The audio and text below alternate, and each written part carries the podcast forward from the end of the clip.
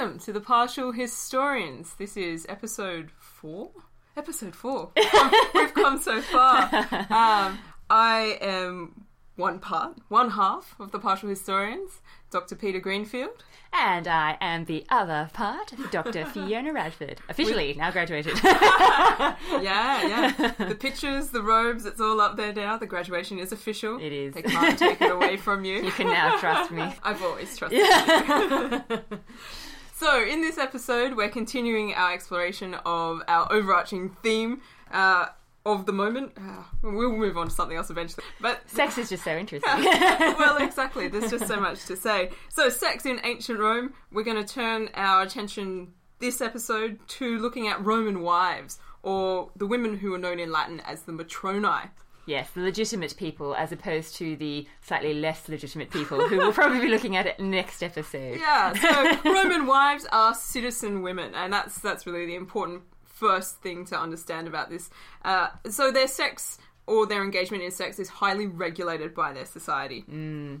Yes, I suppose because uh, obviously the main interest in marriage is to produce legitimate offspring. Yeah, yeah. You think yourself, at, at some point in time, why didn't humankind cotton on to the idea that it would just be easier to have a matrilineal society? You always know who the mother of a child know, is. it's so illogical. It's just so simple. Before DNA testing, really doesn't make sense. yeah, and so, but yet Rome, like many ancient societies, and indeed many modern societies, has this focus on patriarchy and the idea that the father is the most legitimate parent Yes. of the child. And legally speaking, since they are taking on the role of raising the child fiscally, Yes. I suspect, rather than physically, Yeah. um, Yeah. they're very interested in knowing that. that. they're not wasting or expending too much energy on children that aren't theirs. yes. So, And of course, being um, in the Roman society, obviously, um, political considerations come into that as well. In that, when you're part of a particularly an elite Roman family, um, you do want to make sure that you're going to be promoting the career of your own biological heir, Not that bastard offspring. no, That guy down the street. or at least someone who's legitimately adopted. Yeah, well, I guess I guess to backtrack slightly, uh, Yes. Roman politics on a Yes. fundamental level is based around the family structure. yes, And so we've got our high elite families, these patricians, yes, uh, who basically run the show, Yep. uh, regardless of what ha- tends to happen otherwise, and no matter how much anybody else protests. yes. And no matter how hard down on their luck or how poor they become, they still have uh, the, sheen, yes. the gloss of being from the patrician class. So we have these 12 ancient families Mm. uh, who. The consideration of family is so important in the way that the politics develops uh, that it becomes not just about legitimate children, but as you noted, Yes. uh, legitimate adoption as Yes, well. absolutely. So a way of continuing your dynasty. Yeah, and joining families together because mostly you would just be adopting from other patricians. Yes, So- you wouldn't be just donating that ragamuffin that you that looks so adorable in the I street. like that street urchin. Right. I'm going to give him a leg up in Roman society. Right. yeah, no, no. And I suppose that's the interesting part about marriage. I mean, this is probably skipping ahead a little bit, hmm. but um, in the era that you and I are most fond of, and the part that's probably got the most evidence, you know, we, we've got the the late Republic and the early Empire and that hmm, sort of thing. Hmm. Marriage does become a bit of a political weapon. Do elaborate. in that um, obviously you know in its purest form it is about you know two citizen people coming together to produce citizen offspring who are legitimate. Um, but it then becomes also about you know uniting families or in politically advantageous ways so for example you've got famous examples of julius caesar and pompey Ah, yes, yeah. So, uh, how does it come about? Pompey marries Julius Caesar's daughter. yes julia yeah. how apt yes Who'd have thought? Surprise! Her name's Julia. And things Uh, seem to go on rather swimmingly until Well, those two are Yeah. those two are two Pompey and Caesar are two of the big power players Yes. of the '60s. Well, well, not so much the 60s, but the, towards the end of the 60s and Yes. the 50s in particular. Yes. Uh, when these sorts of And they don't always get along, place. yes. Mm. They don't always get, a, get along. They've got different ideas about what should be foreign policy. They've got different ideas about what should be provincial policy. Yeah. And different ideas about who should really be in charge. Yes, well, Um, I think that just probably the stickler. I think that's the Yeah. main issue between the two of them. They're both incredibly ambitious. But there is this period of harmony where Pompey marries Julia, Mm. and he seems to really fall for her. Yeah, yeah, and it's surprising. I mean, she's quite Mm. young compared to him. and There's quite a big age gap. Understandable. Who would have thought he, Yeah. an older man really falling for a younger An older woman? man for a younger woman. Yeah, it's, I mean, it's really out of the box, isn't it? Throws you for a curveball as a historian to find Mm. that sort of evidence. Absolutely. Uh, and yet, they they seem to be in love, and tragically, she dies in childbirth. I Yes, think. yeah, it is. Yeah, and and that's the thing. I mean, you know, not only if she had lived, but if that child had lived. I mean, Amazing. yeah. The union of those houses. absolutely. a pomp Caesar to rule them all. oh, very nice. Good share. um, but yeah, unfortunately, she dies, and then uh, not long after that, things start to go pear shaped between the two men again. Yeah, well, it's almost like Julia is the is the binding cement holding these two men together, and Mm. they're willing to put aside their differences while this love affair is blossoming. Yes. and, and the loss of Julia takes both of them hard. I mean, Pompey absolutely. loses ostensibly one of the loves of his life. Mm. Caesar is definitely distraught over the loss of his daughter. It's fairly clear that he loved her quite a lot from a father's perspective. Yes. and neither of these men are able to cope and get along without her. Yeah. And- well, for Caesar, I suppose, and I mean, this is the interesting thing. Obviously, being in this sort of society where men seem to be more valued. I mean, don't get me wrong, they are obviously, but you can you can be led to think sometimes that women are just you know they just don't matter. Yeah. You know, Yeah, um, because you know they don't have the right to vote and all that kind of stuff, and um, you know they're probably more likely to be exposed at birth. Well, not exposed, but you know, Yeah, yeah. infanticide is more common with female infants Yeah, than it yeah. is male. if you've got an excess number of children, it's more worth your while to raise the boys. Exactly, yeah. So you, you can think that women are just not valued um, and perhaps not loved. Hmm. But, you know, that's just not true. It's just more the, the nature of the sources perhaps that we have. Yeah, I think there was a tendency back in sort of like sort of early 20th century scholarship, 1950s, to assume that the role of women, because it was of such a lesser nature, meant that they weren't valued on any level Absolutely, whatsoever. yeah. It seems pretty clear from the evidence that they were emotionally valued. Yes. These women were an important part of the families that they were in. Yeah. even though they weren't able to hold particularly high political positions or Yeah. public office, they fulfilled another very distinct and special role. Yeah, they might have had political rights Mm. um, and freedoms, perhaps, like men did. But yeah, on a family level, there's definitely that that care, especially for someone like Julius Caesar, who seemed to suffer from that tragedy of not being able to produce male heirs. Yeah, yeah. so I mean, yeah, you've Yeah. got to love your daughters when you've got no other option, don't you? and that's just it. I mean, that's the thing. In in Roman society, it is actually probably a good thing that if you can't produce male heirs, your daughters can still be useful in a political. Well, Uh, they become the pawns from which you can create alliances with other families. So Absolutely. they become a bridging motif. And I think at this point, it's probably pertinent to raise this idea of Yes. um, the value and honour that women carry with them as citizen women. Absolutely. And this idea of pudicitia, uh, which is You love saying pudicitia. word. yes.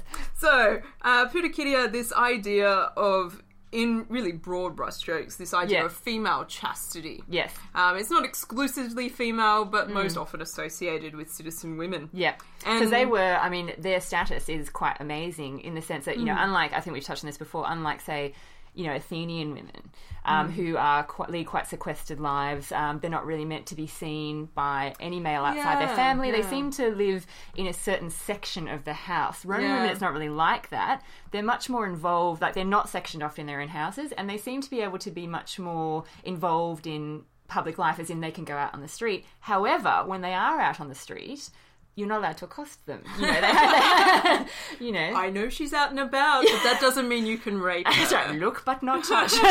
it doesn't matter what she's wearing. She's not asking to be raped. exactly. Um, how far we've come. but even to times. even to yeah, maybe just approach them as in you know get in their way. yeah, You yeah. know, even get a little well, women, yeah. Roman citizen women would go out with escorts. yes. Uh, Can't get up in no- the grill.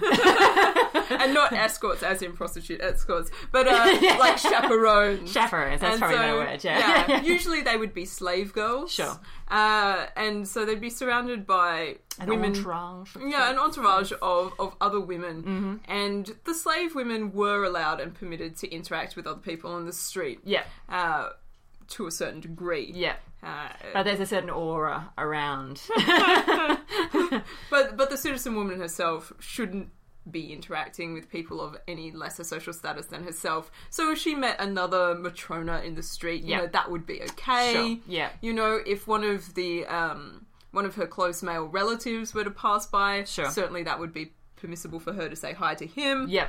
Uh, but you know, no, But no of- beggars can just, you know, grab hold of her hem and go, please, ma'am. none of that riff raff None of that. be permitted. no, no. Don't approach her; she's a lady. That's right. She's a lady. yes, so sorry, to return to Oh, yeah, female chastity. Yes, yes. Or yes, yes, Yes, female yes. chastity. So we get this idea, and and this is something that very much uh, has a parallel in modern modern society to a certain extent. Uh, Hmm. In some cultures, this idea that women hold the honor of the family in their own body, Yeah. and the use and deployment of the female body in is perceived within the family as an expression of the honor of the family as a whole. Yeah. So anything that was considered to be transgressive Hmm. uh, of the female body Yes. could cause the family's honor to come into disrepute. Sure. And this has ramifications politically, Mm-hmm. and and so it becomes really essentially important to control the way a woman's body is perceived, Yes. and and how it interacts with the world. And so, I mean, we see this in a minor way with the way that Roman women shouldn't be approached in the street. Yep. You know, this is a way of protecting them. Yeah. But even further than this, it, it lends itself into sexuality. Yeah. And what is permissible sexual conduct for a Roman woman? Sure. Who should she be allowed to marry? Who should she be allowed to see intimately? Mm-hmm. Uh, and the ramifications for a compromise of that honour Yes. uh, leads We us actually- down to Yeah, we touched on an example of that, I believe, in our first episode when we were talking Mm. about Julius Caesar's, well, one of his wives. um, how Hmm. when yeah when the when um the Bona Dea was being held ah yes in his house, um, yeah. and that that was a all female religious So this is what Occasion. 64, 63? something like that. Yeah, it's, it's meant to be an all female religious Yeah, fe- yeah. religious rite, and when it is penetrated by Clodius. Nice choice of verb. I like it. Even though allegedly nothing really happened apart from him sneaking in and whatever. Um, Allegedly. allegedly, Caesar feels the need to divorce. Yeah, wife. because Yeah. essentially the sanctity of of her um, honor has been violated. Her pudicitia has been brought into disrepute. Yeah. and all of a sudden this reflects poorly on Caesar. So what option does he have? Well, Mm-hmm. Yeah. he has to he has to get rid of her. Yeah, um, from a political point of view. And this places women in a really vulnerable position because Yes. they're always at the mercy of not what they've done necessarily, but what it is perceived be, that they have done. Uh, rumor is just as devastating as anything else for these sorts of women. yes, because of course, I mean, obviously, obviously, in this sort of society, adultery is you know a big It is Concern. well, this, yeah, and this is a huge, a huge scenario. And I think at this point, the the quintessential example is Lucretia. yes, absolutely going way way back. way, way back in time. So we're thinking this is the time. Early Roman history, Rome is still ruled by kings. Yep. So prior to the expulsion of the kings, so we're talking about sort of the 500s BC. and this is sort of a even a quasi mythological. This is an apocryphal Yeah, story. yeah, exactly, And yeah. but it's really illustrative, I think. And and so uh, the story starts with the husband of Lucretia. Yep. Uh, he's going around, he's carousing with some of the sons of the king, some of the princes, and they're like, oh, let's go and just check on what our wives are doing. Let's see if we can catch them out being naughty when they're not expecting their husbands to turn up. They know we're having a boys' night, you know. And so they rock up to the princes' uh, houses. The wives are engaged in banqueting and a luscious feasting, which is considered to be very. Um, morally passe. Yep. And they're like bit decadent. yeah, a little bit yeah. decadent.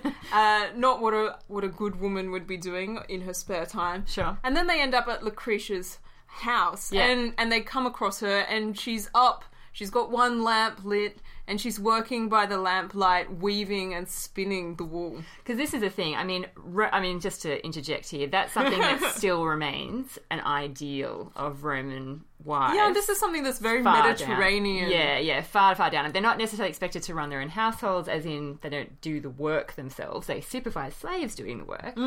But there's still this quality um, that they should be able to spin and weave and that sort of thing. Yeah. Even you know, This idea that they that a good Roman woman will be the master of the domestic tasks. Yes.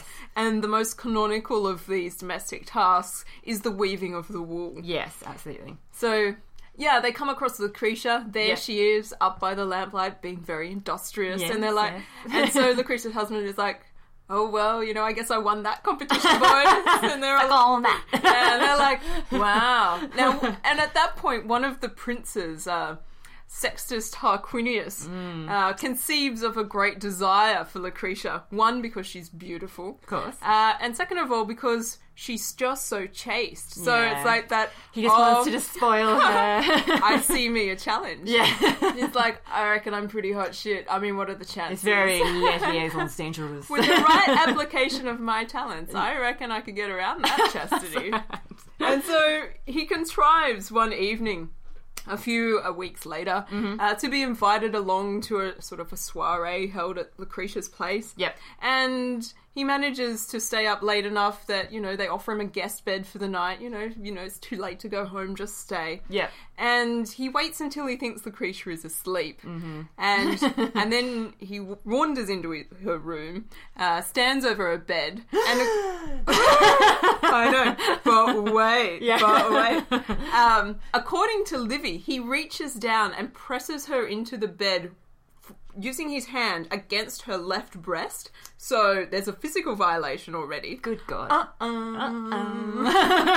and she wakes up and he takes out his sword. Mm-hmm. Double entendre time. Right. yes. Holds it, symbolism. holds it against her neck and says, Don't scream. I've got a proposition for you. and it's in my pants. Yeah. Sorry, not my pants. my turka. I wouldn't be wearing pants. That's so I'm not concealing a weapon No. anymore. Free and easy, yeah. Yeah, yeah. Yeah, so he's yeah. holding the sword against her neck, pushing her breast, Yeah. and she's like, "Oh shit," you know, and and she's I like, I think what? I'm caught in an awkward situation. Yeah, she's like, "What do you think you're doing?" Essentially, Yeah. and he's like, "Now look here, you're very attractive to me. How about we just do it, Yeah. uh, or I'll kill you." And and just to make it worse, I'm going to kill a slave, a male slave, and put him naked beside you and claim that I caught the two of you doing it. Yeah, yeah. like if you don't give in now, you know, I'll make it even worse for you. Not only will I kill you, but I'll disgrace your reputation of honor.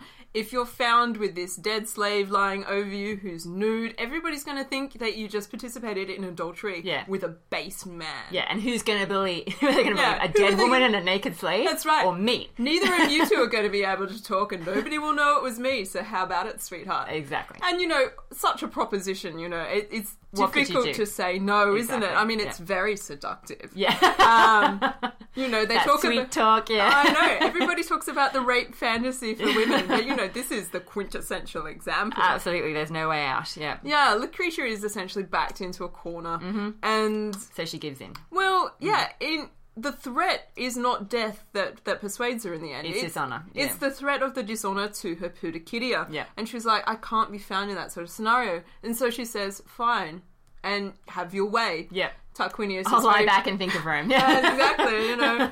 And so Tarquinius has his way. Yep. Um, uh, presumably with one sword rather than the other. his leave and is really quite pleased with himself. Mm-hmm. She frantically sends out messengers as soon as he's out of sight Yep. to her husband and to her father saying, You've got to come home straight away. Yep. This is really important. Please bring with you somebody that you trust Yes. as well. There needs to be witnesses. Yep. And so, you know, they turn up. Yep. She tells them the story. Yep. And they're like, oh my god. Oh my God. oh my god. and and she's like, I, I have to face the punishment for, for the loss of my chastity. Yes. Which in traditional terms is death. Mm-hmm. And and so she falls on her sword. well, but you know, I think the really the really nice part of this story, and and maybe this is me being an optimist, but Mm. Yeah. you know, this doesn't necessarily run its course. They don't just accept her killing herself. They don't be like, oh yeah, your adultery, your you know, your your Mm. Chastity ruined, has yeah. been compromised. You do need to die. Yeah. I mean, the husband and and the father both say, look. A sin is something that happens in the mind, not the body. Yeah. What what has happened to you It's is a is a crime. You're Yeah. Mm. not responsible for this. You have not been tainted. You have not engaged in adultery. But you she don't need to die. She's that honourable. She is Yeah. that honourable. Well, she says, There's Hmm. no way that I'm going to stand as an example for other Roman women who want to get out of a situation where they've made the wrong choice and it was their decision, and they can say, Look, it was just like Lucretia, it was just my body, it wasn't my mind. She's Yeah. like, I'm not going to be that example for people. My virtue is worth more to me than that. She's Yeah. like, I can forgive myself yes. for what has happened, but I still need to face the punishment. And so I die, but before But- I do, I entreat you to seek revenge. Please kill me. Yeah.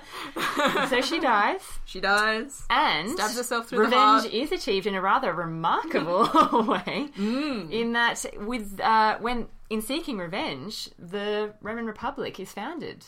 The, Yeah, yeah. The revenge ultimately leads Yeah. to the killing of the Tarquin family. Yes. And the expulsion of the kings. This uh, this moment where they're like, well, if that's the sort of way you're going to treat your Roman citizens, the use and abuse of Roman citizens for your own pleasure, Mm. we don't want you. Yes, and so yeah, it's quite a it's quite a tale. This is a moment, yeah. Yeah, and her so women, yeah, there. female chastity has such a crucial part to play Yeah, in such a major political. Well, I mean, allegedly, obviously, but yeah, Yeah. It's the story that the Romans told themselves. So, you know, you've got to run with it to a certain point because the Romans place Lucretia at this pivotal role. She is the catalyst for what ends up being the most significant political change that Rome has faced in Mm. Yes. its history so far. And I think one of the other interesting things about that story is Hmm. the fact that she summons her father and her husband. Hmm. Um, because this is the thing about the way the Roman family functioned. Fathers are still very important. Oh yeah, to you Roman can girls. you can marry somebody. yeah, you want to talk daddy's girls. Yeah. but your father's still the boss. Absolutely, yeah, because Yeah. there are different types of marriage. Yes. um, throughout Rome's history. Um, and basically, there's one uh, which is called the, the Manus marriage, mm-hmm. and With the hand? with the hand, and there's then there's Sine Manus, which is without the hand, Mm. and that does become the more common form later on. Yes, but we're Um, clearly dealing here with an example of manus Yes, marriage. absolutely. which which essentially means that while the woman is married to the husband, she's not technically part of the husband's family. no, she sort of remains a part of her birth family. yeah, she's still legally speaking, for all intents and purposes, still part of her father's family, and which means she's under the jurisdiction of his Yes. uh, patria potestas, Yes. his power of the father. And so she will technically, I mean, again, who knows if this actually happened, but technically she doesn't take part in the worship of the household gods of her husband and her children. yeah, Um, she will technically be part of her father's yeah, religious cult. yeah. Um, and obviously, he then still has a lot of power over her conduct. Definitely, and Yeah. and so he's sort of got a vested interest in the way the marriage is going as well. If it, Yes. if, it if he feels like the marriage is no longer serving his purposes, he Mm. can just pull her out of it. Absolutely. And I mean, that's a, I mean, that must be a very interesting dynamic. Thanks, Daddy. Yeah. I liked him. I don't care. I need to marry you to this dude so we can get and I through the next election. we do kind of see that happening a lot in you know Roman Republic and Yeah, the yeah. Empire and that sort of thing. Um, and there are quite famous instances of, I mean, if we want to look at you know to return to the the Caesar family, if we look at Octavian. Hmm. he was quite fond of using Octavia as a political pawn. Definitely. His sister, this is. Yeah. Um, not his daughter. um, although he did use her as well. But um, I believe He's a resourceful young man. yeah, I mean, it's an interesting um, alliance between um, Octavia and Mark Antony. Yeah, and they actually produce quite a number of children. Yes. And it seems to be, in the beginning at least, a relatively solid marriage. Yes. Um, And I believe, I mean, I could be wrong here, so please correct me because I'm just talking off the top of my head here. But I believe that when when things started to go sour politically between Octavian and Mark Antony, because they didn't get along very well No, for very they- long, no. this is not one of those massively successful political no, marriages. it wasn't. But when he ordered her to divorce Mark Antony, I think she refused, didn't she? Uh, yeah, I think she felt yeah she she wanted to stay within the marriage and Hmm. and she did do that and she she seems to be a bit of a paragon of virtue in other ways herself because she actually takes on Cleopatra's children Mm, after they're Uh, both dead. yeah. and so she sort of has this extensive brood of children that that are her husband's but not hers Hmm. Yes. included and mingled with her own and, Yeah, because of course Mark Antony, although he did have a ceremony of sorts, I think with Cleopatra, it wasn't like a legal Roman marriage. So No. he was technically married to Octavia. yeah, yeah. in the Um, Roman eyes yeah. the marriage to Cleopatra didn't count No, but he still was off shagging Cleopatra. nobody can deny that one no but yeah, so it's interesting. So even though she was instructed to Hmm. leave, she didn't. So there is there is there are interesting stories Yeah, you know. definitely. that survive. Yeah, Well, I think for now we Mm. might have to leave it there and wrap up this episode. And absolutely. yeah, How intriguing. Mm. well, we'll see you next time when we're discussing the slightly less legitimate side of things. hello prostitute. Hello, prostitutes. Where have you been all my life? See you next time.